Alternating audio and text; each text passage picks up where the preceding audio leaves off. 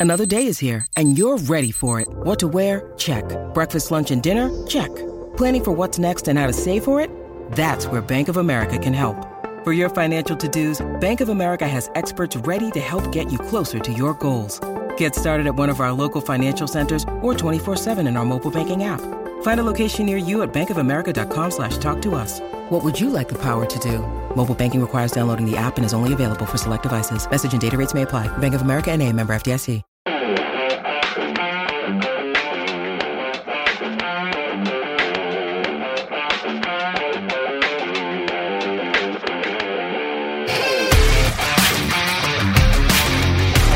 Henry McRae, and I'm here with the man with his finger on uh, the football transfer window pulse. That's Duncan Castles. Um, we're having a quick look today at the latest breaking news on Manchester United and their uh, possible pursuit of Gareth Bale. And then we'll use that as an opportunity to have a, a deeper look at United and what's going on with the Old Trafford club uh, in this transfer window and how it's likely to play out as we approach the new season. So, Duncan, um, you've had a big uh, story today on the uh, record website. Uh, do you want to tell us what the latest developments are on Gareth Bale and uh, Manchester United? Yeah, look, essentially the story is that um, that Madrid have put Gareth Bale on the market, um, but it doesn't look like Manchester United are going to take that opportunity to sign the player, a player they've pursued for it feels like every summer since um, since the one he left uh, Tottenham Hotspur to go to Spain. Um, there are a couple of issues basically that are are um, stopping or hindering Manchester United's attempt to get the player or chance to, or opportunity to take the player this, this summer. The first is that that Jose Mourinho just doesn't feel that Bale wants to go, um, as is his his way. He, um, he Mourinho very extensively researches um, the players that he wants. He, he proposes to a club to bring in, and the groundwork had been done to see if Bale would to Manchester United this summer, and and Bale's essentially just blanked all, which which Mourinho talked about um, earlier this week. But the second factor is um, is the cost involved, um, and the the problem there is that Mourinho just doesn't feel that United have are prepared to invest the, the kind of cash that would be involved to take a player who went to Madrid for a world record transfer, and although Madrid want to sell him, he won't be sold on the cheap. And also the, the salary involved, because Bale is the, the second highest paid player at Real Madrid. So you're looking at a very expensive deal at a time when Mourinho is struggling to get United to finance um, much cheaper deals, relatively much cheaper deals for uh, the, the, midfielder uh, and the um, second line attacker he's proposed signing um, for several months now. So we should probably. I mean, there's a couple. Oh, there's more than a couple of parts to that. To that, the the first part really is, you know, seems like Mourinho uh, got a, a negative uh, kind of reaction from his initial approach, but that was prior to uh, Mbappe's proposed move to Madrid. And if, if if Real Madrid are now thinking that they will have to move Bale on to accommodate Mbappe, then presumably that would have an impact on how Bale is thinking about his future in Madrid and whether it lies elsewhere. Yeah, that, that's the scenario. It's um, this is being driven by Madrid's attempt to get uh, Kylian Mbappe, which we reported in the record um, a couple of days ago. They are prepared to pay 180 million euros for him, um, but they're in a three-way fight to get his signature. So Manchester City are also prepared to to go to that, that level to, to sign the player, as are Paris Saint Germain. Madrid are ahead in the negotiations, but a key element for them is to convince Mbappe that he will get lots of playing time there and it's good for his career. So they have said, right, we will shift one of our um, star forwards um, out of the club. make room for you, and the one they've uh, selected is Bale. So it's very much being forced upon Gareth Bale, and um, obviously, if you're you know a player of his status, when a club decides to put you on the market, it's not you know it's not the, the, the scenario you want. You want to be driving your own moves, not have them forced upon you um, by the club you're supposed to be a superstar for. Yeah, I mean, it's all very well Bale maybe digging his heels in, but if you if Madrid don't want him, then he's he's going to end up leaving because plenty of other clubs do. Am I right? I don't think so. Um, I, I partic- well, look, he's got he whichever club wants him, and there probably will be other suitors for him. And Manchester City have been floated as as one of the the other suitors if they don't get him. Mbappe. I'm not entirely sure about that one myself. Um, but they're in the at least in the they have the dimension of cash available to do a deal like that.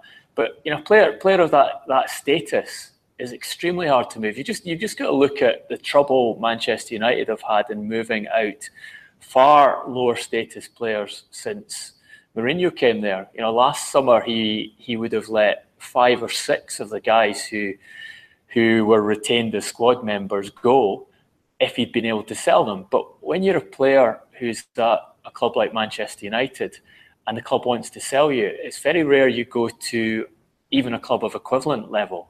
So you're you're effectively saying you're effectively recognizing that your your career's not going well, and and players don't like taking those steps. You know, they're they're they're also unlikely to get a pay rise if the if the club that's um, that's selling a club is actively trying to sell them, as opposed to them being chased by um, a, a, suitor who wants to bring them there.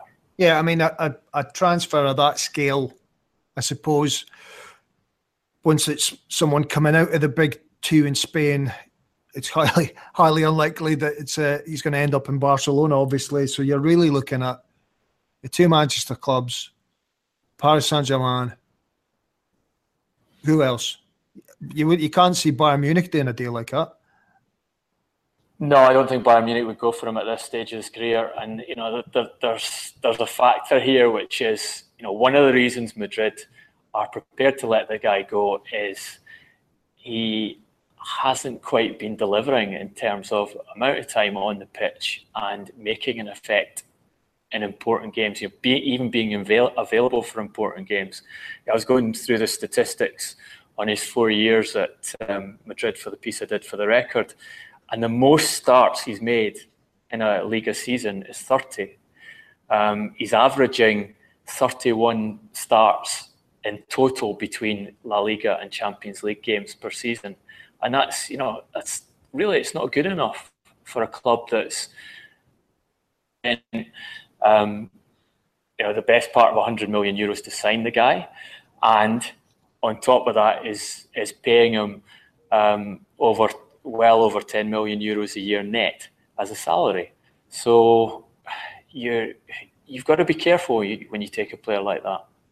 In saying that, though, I mean, if Manchester United, as we understand it, are uh, keen to add an attacking uh, new dimension to their play, which um, you know we we'll go into that in a bit more detail later. But if Neymar's already cons- uh, considered to be on the market and and being and going to uh, PSG by the sound of things, if Mbappe is uh, looks like he might move to Madrid and Bale becomes available, then I mean he must tick almost every box that Jose Mourinho has open for that vacancy um, in his in his squad that he's hoping to fill.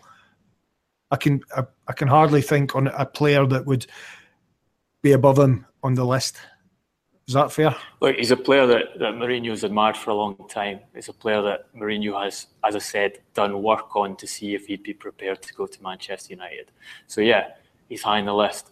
But um, if the club aren't prepared to finance the deal, um, if the club are saying you've got a set budget um, to deal with the problems you feel you've got in the squad this summer, and one of those problems is is to sign a, a balancing holding midfielder, and the other is to get a second line attacker in. Um, and he doesn't have enough budget to do both.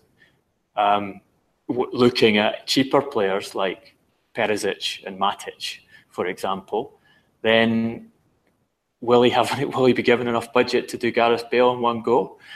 Yeah, perhaps Ed Woodward would love to do that deal. In fact, you know, Ed Woodward's talked many times about I would love to bring a a, a superstar status player in like that. But what this makes you question is how much control uh, Ed Woodward has in driving these deals, because ultimately they've got to be sanctioned by the owners of the club. And if the owners of the club feel that the transfer market business is too expensive this summer and they say no, then they don't happen. So I suppose that takes us on to where United are in terms of the squad and approaching a new season. You know, if they're if he wants two players, um, you know, a new holding midfielder, as you say, plus an attacking uh, player to fit into probably a front three. Um, is that going to be enough? Do we think to turn United from a team that didn't finish in the top four to challenging for the title? Because when you look at the current squad, that those aren't the only holes I would suggest in it. No. Um, you know, no, no, I, I agree, and and you know, you could take you back to a piece we did in the record in November, which was had looked at that squad after he'd worked with the squad, saw the players not just as what they were capable of doing in the field, but what they were like as personalities, what what their attitude was to winning, losing, drawing. He had come to the conclusion that he needed four or five top level additions to make them competitors for the Champions League. Now, where are we now? He's he's managed to add two of those five yeah, position. But but but let's not get too carried away with the two that he's got. I mean, he's lost so far. Um, Zlatan is gone, and he's mm-hmm. been replaced with Lukaku. I know who I think's the better player, and it's not the guy who's currently at United. So you've lost your main goal threat, replaced them with, you know, a decent uh, centre forward, but doesn't strike me as a guy that's going to have you challenge him certainly for the Champions League. Um, so I don't think there's any improvement there. They've spent a lot of money to go backwards. Um, I would argue. Tell me if I'm wrong. It's happened before. Um, yeah, yeah. Look, and uh, and when when that, when I wrote that piece in November, Ibrahimovic was slated to stay. The plan was that Ibrahimovic would do another year. Um, Marcus Rashford would be brought through, got given more playing time, and, and developed as the future number one centre forward at Manchester United, um, in tandem with Ibrahimovic, and the four or five players with positions and, and the top level player improvements would go elsewhere. Um, so he, they've been forced into the market to buy a centre forward, and they've been forced into the market to buy a centre forward when the very best centre forwards aren't available. So, and they've also been forced into a market where Chelsea were competing for, for centre forwards. So, one of the, we all know one of the players they, they tried hard to get was Alvaro Morata, you had worked with in the past. Um, and they didn't manage to get him, and they ended up going for Lukaku. And yeah, I agree with you. I don't think, in my opinion, I don't think either of those players are absolute top level. So you sign them, you ha- you pay the price that you have to pay in the current market, which is very high, and you sign them in the expectation that you can develop them into being top level, to be a guy like Ibrahimovic who who decides key games. But you know that they're not at that level at this stage. So if you if you look at the starting front three, um, I think well obviously they got. Uh, they got beat by Barcelona, and I, I haven't seen a game. I have to confess, but it sounds from all reports like they were uh, got a bit of a going over by Barcelona. Um, and the front three started last night, I think, was Lukaku, Rashford, and Mkhitaryan. Um, I don't think United have had far many fewer many. I'll say that again. I don't. I'm not sure if United have had a weaker front attacking force in the Premier League era.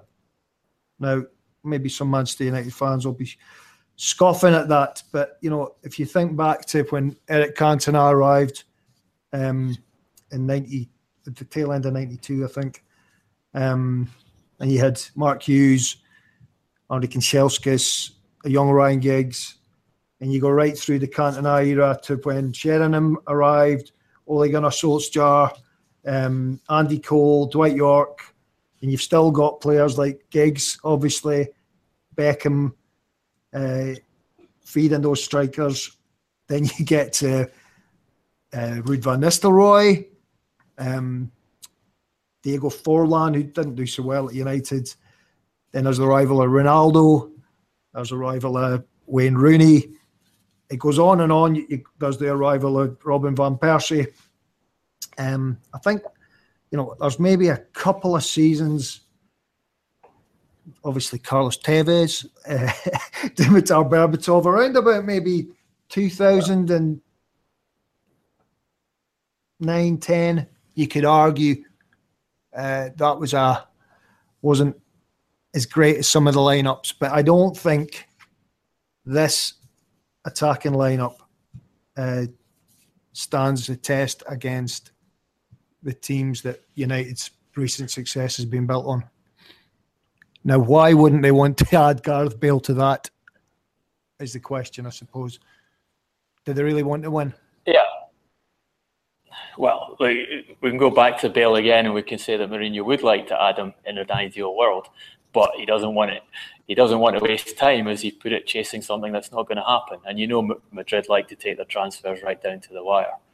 Um, and and for Mourinho, as he said several times in this pre-season, the earlier he gets the player in, the better because he can get them, he can work on their fitness, he can avoid the risk of injuries by having them in his training camp early and working under his training regime, which is you know absolute world class, and he can get them in, in integrated into the tactical systems he wants to use as early as possible. So he, he, wants to avoid these late late deals. As to your point of how good the attack is, I think it's better than the attack that um, Van Gaal had. Um, you know, once Rooney went into decline, which is you know basically 2013, which is why Ferguson wanted to kick him out of the club and why David Moyes made a huge mistake in retaining him and giving him a new contract and, and leaving United with years of of dealing with the the repercussions of that in terms of behaviour within the squad and the standard he, standards he was setting, um, and just a you know a decline. You know, having a striker who was a, a, a key line striker and club captain who was a declining force. Um, I think it's better than that. I don't think it's as good as last season.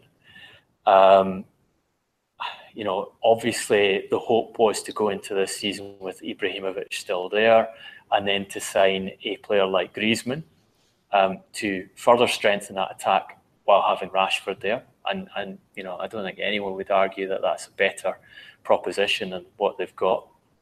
What I can tell you is that Mourinho sees Lukaku as a far more mature and rounded player than he was when he had him at Chelsea.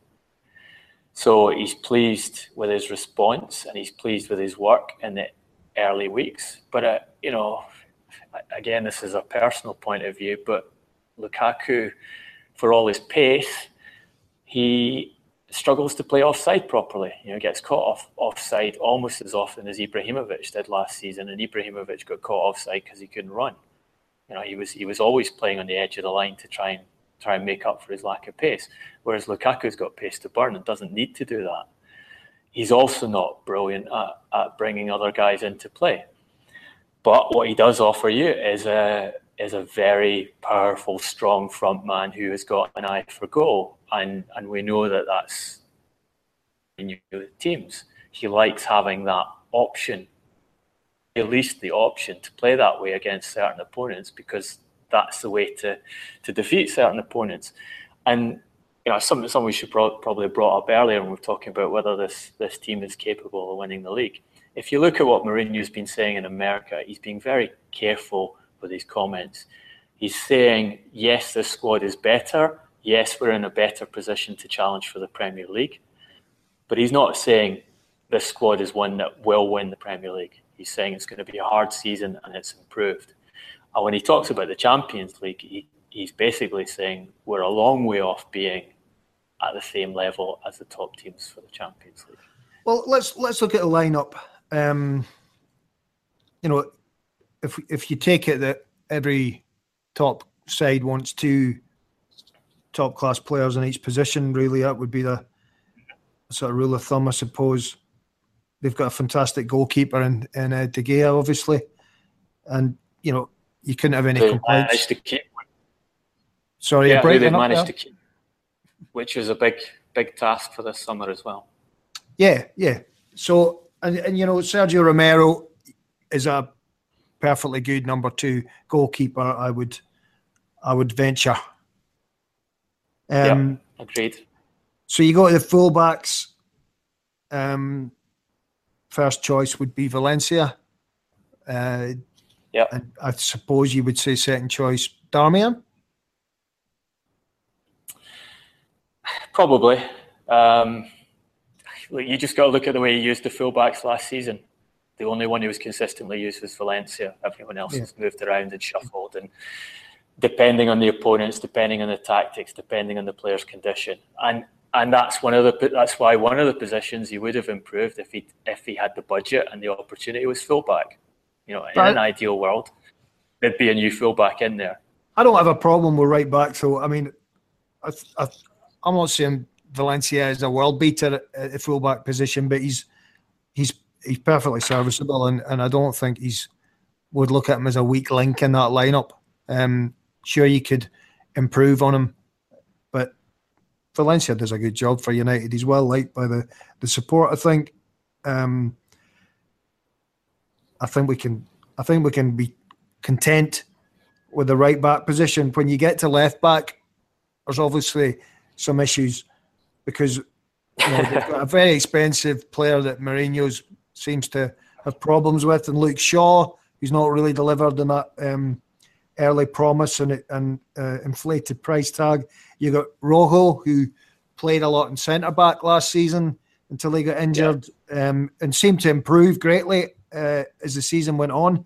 Um, but he's injured as well. So you're you're looking at starting as they did last night with Daley Blind as as left back, and I mean yeah. I, I like Blind. I think he's a a, a good player um, you know, a role player who clearly has got a good understanding of the game and can slot into almost any position across in this, you know, in the back half of the of the of the lineup.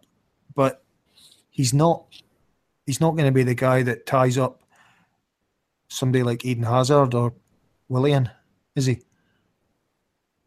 No, look, Daley Blind's not a left back and he's not a centre back. He's a he's he's a holding midfielder who's a very good passer of the ball, who's very tactically intelligent, who is capable of playing those positions. Mm. But they, they are not his best positions. And, you know, before he even came to England, I've got a good friend who, who works at Ajax and big admirer of Daley. And every time we talked about Daley, he said, no, his best position centre midfield. That's his real position. So when you watch him playing for Netherlands in the World Cup, we were talking at the time, saying, you know, he had a good game against whoever, saying, yeah, that's a good game, but what you want to see him playing central midfield, that's where he should be. So do you need to spend 50 million on Matic when you've got Daley Blind sitting there? Well, he's not that good, is he? And Michael Carrick. Carrick. Michael Carrick, is looking at the game time the players have had in the Premier League last season, which is a good indicator of, of how Mourinho rates the players. And, and Carrick was number 10 in terms of uh, minutes played in the Premier League, which is purely a reflection of his age um, and the number of games he can play in a season. So, Daley Blind is, is a good backup, but is he a is he a starter for Manchester United in centre midfield? Clearly, he's not because even Louis van Gaal didn't start him consistently Louis Van Gaal loved him, didn't start him consistently in centre Yeah. midfield, best position for Man United. So that tells you that in an ideal world, you'd, you'd probably have him as a utility player backup, not Okay. not as your, your your starter. And Luke Shaw, yeah, if Luke Shaw wasn't injured at the moment, I would put good money that Luke Shaw would have been would have been sold to another English club by now, and the money reinvested in back. But they can't sell him because he's he he can't play. It doesn't look like a left back is on the cards for this window, at least. Um, it looks like someone No, that- from the that- existing squad will, will be playing a left back. that that's the compromise that's been made because you know you've got Jose saying I wanted four absolute definite in for this season, and the four were uh, centre forward, which was forced upon them, second line attacker, centre back, which they've bought, and a holding midfielder. He'd also, in an ideal world, would have had five, which would be a full back, but that's that was dumped early on because of the injuries and, and the limitations on the budget. Okay, so let's go to centre back. Um, you know, he signed Eric Bailey Bailly um, last season. I think everyone that uh, pays close attention to United would agree he was a he was a great signing and uh, very happy uh, with him in the middle of defence. Obviously, he's now Yeah. signed Lindelof as a potential partner for him, but again, I haven't seen the game, but things didn't appear to go well for him last night. Yeah, like it's it's pre-season. It's you know the guys just arrived at the club. They're they're they're training games. They're training games. That's how Mourinho sees them. They're they're elements of his preparation to get the team ready to play in proper games, and and he always says that. You know, it was quite an amusing comment after the game last night, which is which I'm, I'm sure every every um, fan who, who likes to to go after Mourinho will have will have. Uh, latched upon, which he was saying it, it, it's it's always a good thing if you lose. Uh, Is that your when- dog in the background? It is my dog in the back. Seems to be agreeing with your uh, with your opinion on uh, on Jose Mourinho. yeah, she's Carry a on. Mourinho. She's a Mourinho fan as well.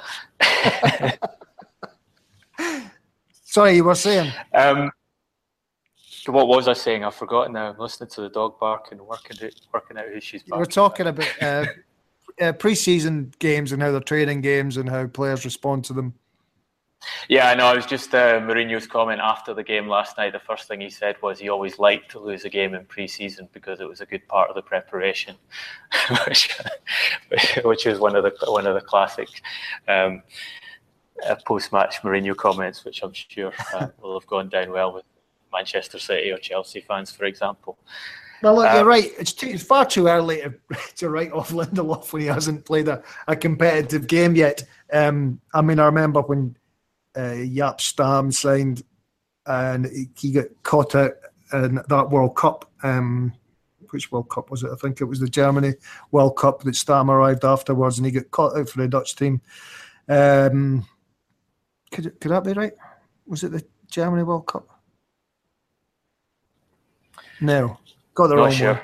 Got got the wrong one. Anyway, um, anyway, he. Uh, I sort of remember Sir, Sir Alex was on a TV panel uh, commenting on the game, and Terry Venables was, and and Stitches laughing at him because he, you know, getting him to back this uh, centre back he'd signed, but obviously that turned out to be a decent signing. So we'll wait and see um, how Mr. Lindelof gets on, um, and obviously. Yeah, and look, Vidic took a long time to establish himself as a really top centre back for Manchester United as well. I think people forget that.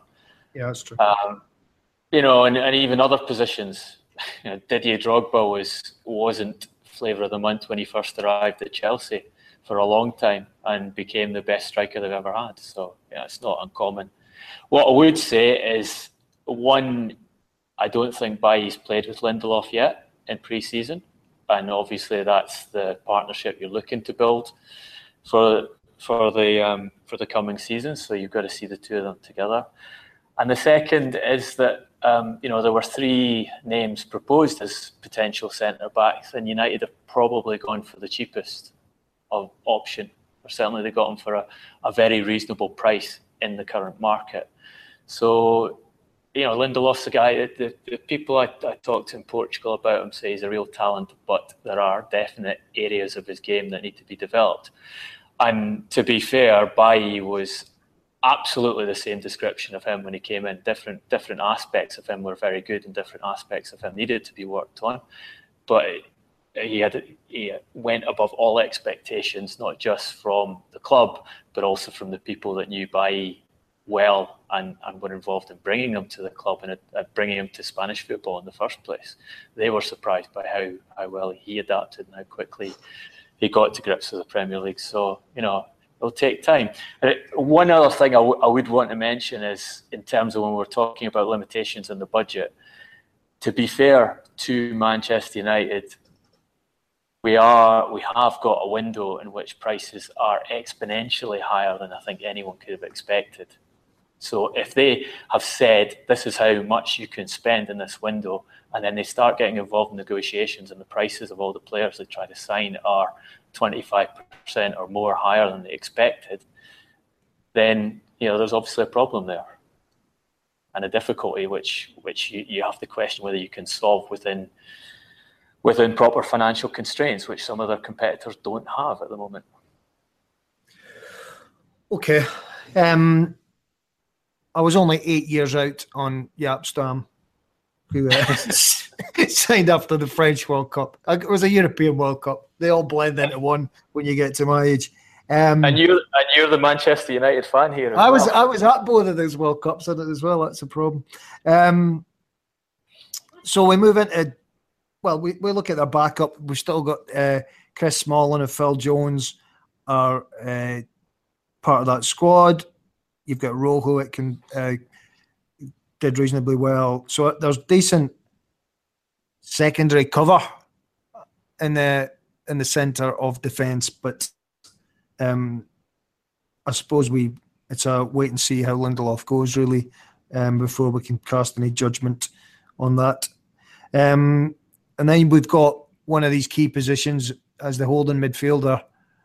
Um, you've discussed Daley Blind. Michael Carrick, uh, I would suggest, is still the best passer of a, a football in the squad at the moment, but he's uh, getting on in years. So they're really looking to replace him. Is Matic really fit to lace his boots? Well, Matic's a different kind of midfielder, isn't he? He's a more he's a more physical, more powerful, um, more energetic midfielder. He's he's tall. He, know, when when he's focused, when he's playing well, as he was in the, the season when basically finished the Premier League off by January, February. Um, I think you could argue he was the best midfielder in the Premier League that year. He's a different kind of midfielder, but you you know Mourinho likes having that kind of midfielder in his teams. He wants, and and and you know, they need it with Paul Pogba because Pogba's instinct is to go forward and to create and to take risks. Um, his instinct isn't to sit in front of the defence and balance the team. He's, le- he's learning to do that. He's improving in that element, but that's um, that's not his forte. I don't. I don't so, doubt, doubt they need a they need a, a, a holding midfielder in front of the uh, defence. Um, and I think we'd expect Pogba and Herrera to, to sit in front of whoever's in that holding position. Would you?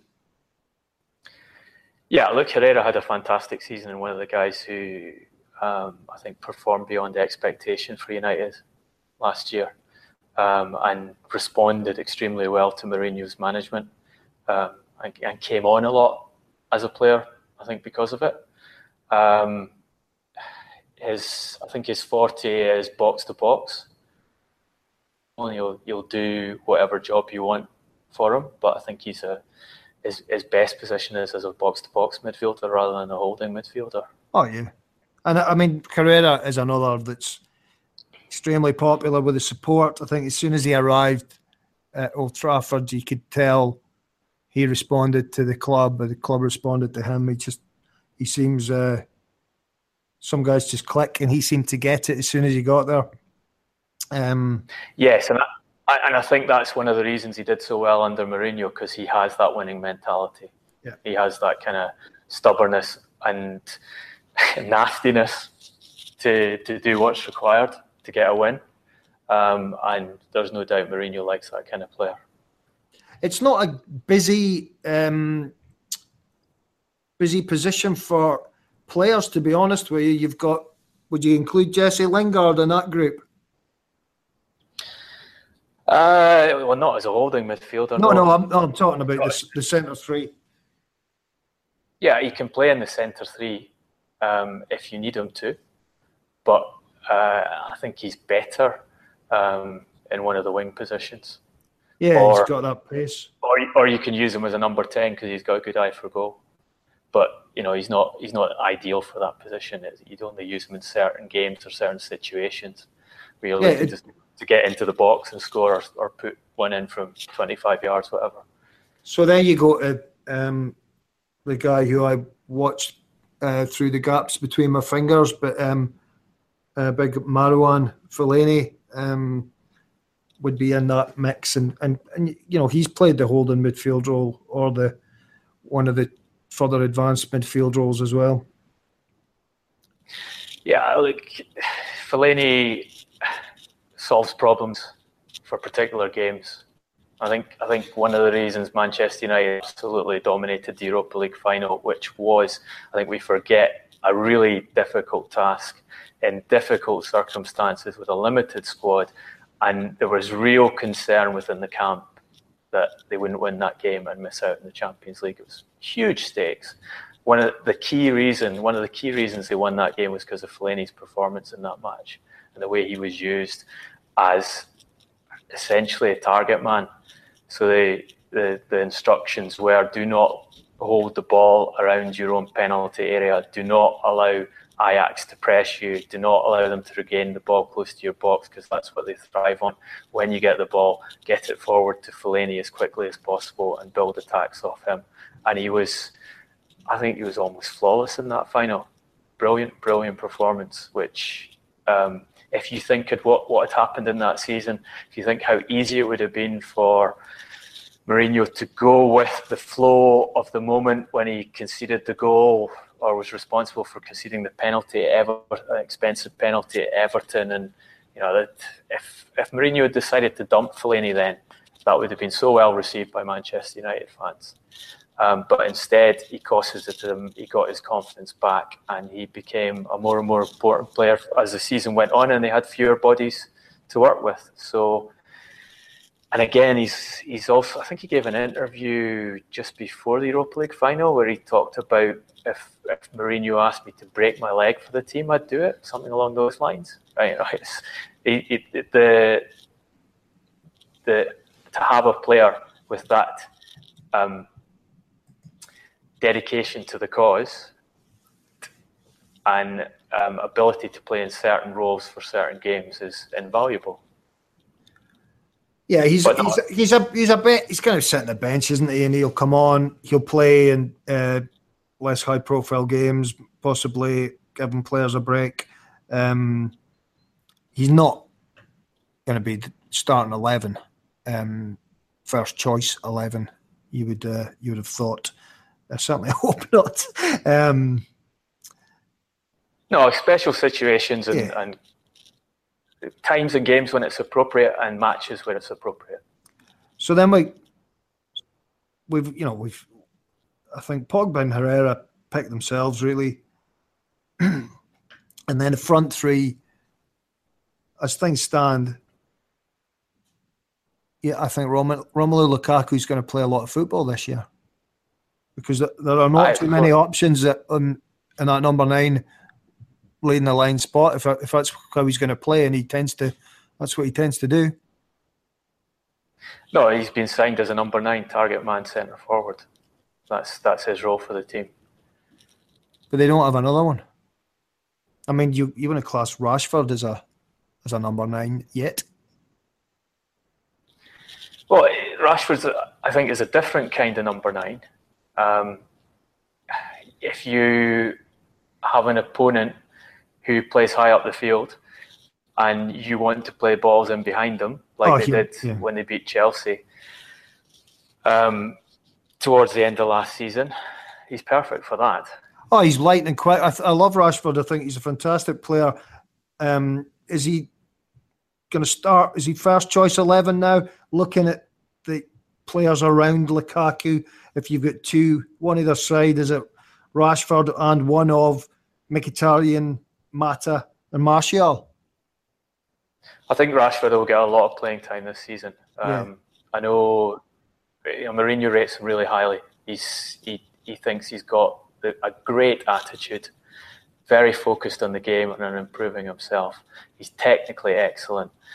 Uh, you know, the reason he's not the starting number nine this season is that Mourinho's scared of putting too much weight on his shoulders, and and understandably so because being the the, the frontline striker for Manchester United and a team that is going to have to battle to win the Premier League and is open to criticism every time they even you know drop drop draw a game, never mind lose a game, is a is a is a big big ask, and you've got to have very mature shoulders and a lot of experience to deal with that. And if you if you ask, um, additionally, when you're English, you know, so you're um, you get uh, you know maybe twice, three times the media coverage because if you're scoring goals, you are the great hope for England. You're the guy who's going to finally win an international tournament for them. If you're not scoring goals, it's oh we've, we've got to get another striker in. It's it's just non-stop. So when things are going well, great. But when things aren't going so well, it's it's difficult to deal with. And and for his long-term development, they think it's better that he not have that pressure on his shoulders. And you know that's why look one of the reasons why Lukaku has come in.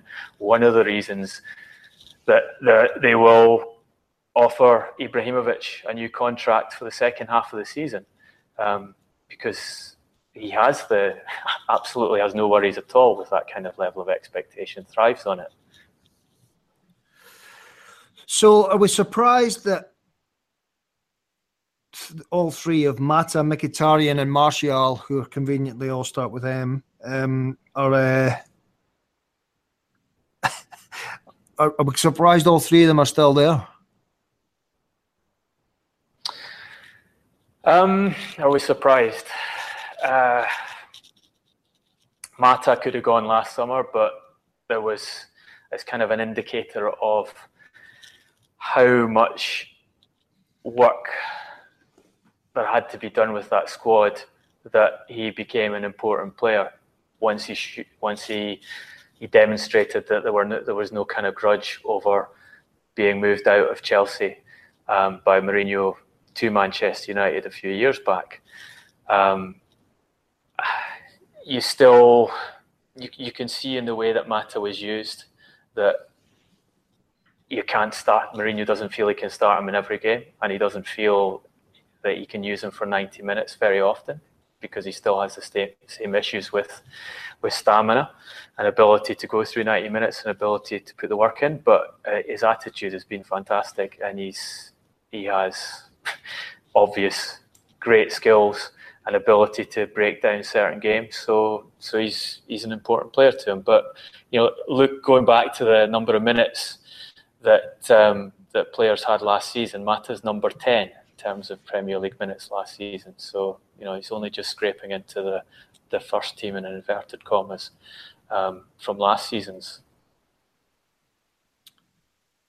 Um, well, you would expect if they do go for the likes of Bale to inject into that lineup, somebody like Martial might might have to make the pay the price as Bale is, seems to be paying the price in Madrid.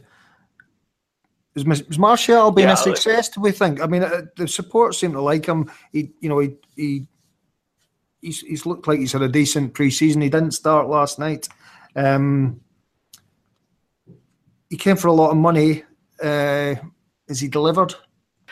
Has he delivered? Um, I think his first season was excellent. um, but in a struggling team. Uh, the issue with Martial was last season was off the field. It's not on the field. You know, um, they're essentially he's a young lad. The success people will tell you went to his head. His relationship broke up. He was enjoying himself. Um, his status off the field, and um, he wasn't focused enough for for for Mourinho's liking on on achieving on the pitch and doing what he was asked to do. Um, so there's potential for Martial to leave the club. Yeah, there's potential. If someone came in with a huge bid for him, then I think they would they would look at that. But there's also a lot of talent there, and um, as you say, he seems to have done well in pre-season, and the the words about him are good. That he's focusing and he's um, he's he's following the right path. If he continues to do that, then yeah, he's going to be an important part of this squad because this squad isn't where Jose Mourinho would like it to be yet. So we've got possibly a new, well, we've got a new uh, central defensive partnership to bed in. Um, possibly, probably a new holding midfielder in front of them. Um, and who knows if they also add an attacking midfielder, um, attacking winger to that front three. Do we think, let's say that's not Gareth Bale, but somebody like Perisic, is that going to be enough to turn the squad that uh, didn't get in the top four, but obviously at the tail end of the season concentrated on a Europa League last year. Is that enough to turn them into challengers this year?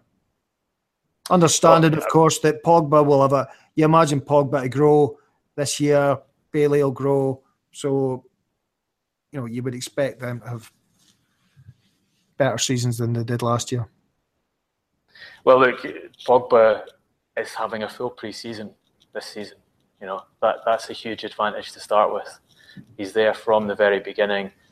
He's under the fitness regime.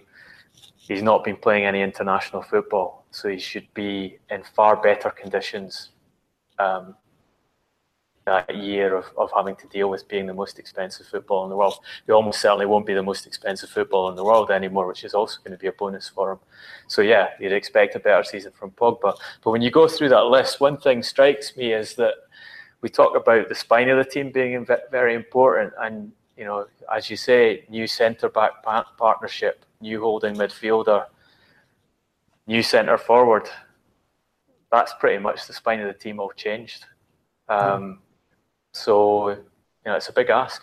Um, and the competition is, is, is immense.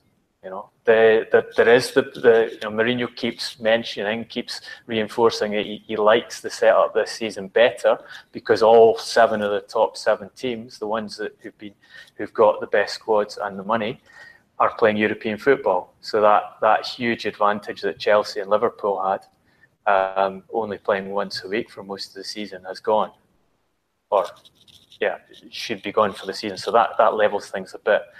But um, you know, Conte's got a lot of what he wanted in terms of reinforcing Manchester City. Huge amount of spending and not finished yet. So, which which can be a drawback as well as a plus because you're you're trying to change a lot of the squad in, in, one go there as well. But in principle, both of those teams should be stronger than last season. So you know the bar's been raised as well. Okay, well, um, we've got a few weeks left of the of the window, so who knows what might happen. Um, Gareth Bale in that lineup could tear anyone apart. I think so.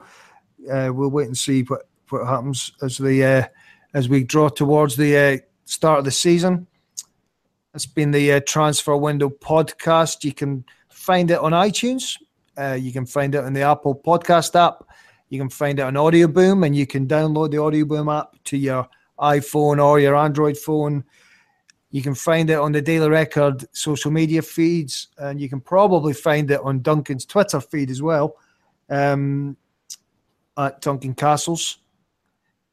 So we'll be back next week with another big update on what's going on. We'll can update you on United and whoever else is moving and shaking in the transfer window. Until then, thanks very much.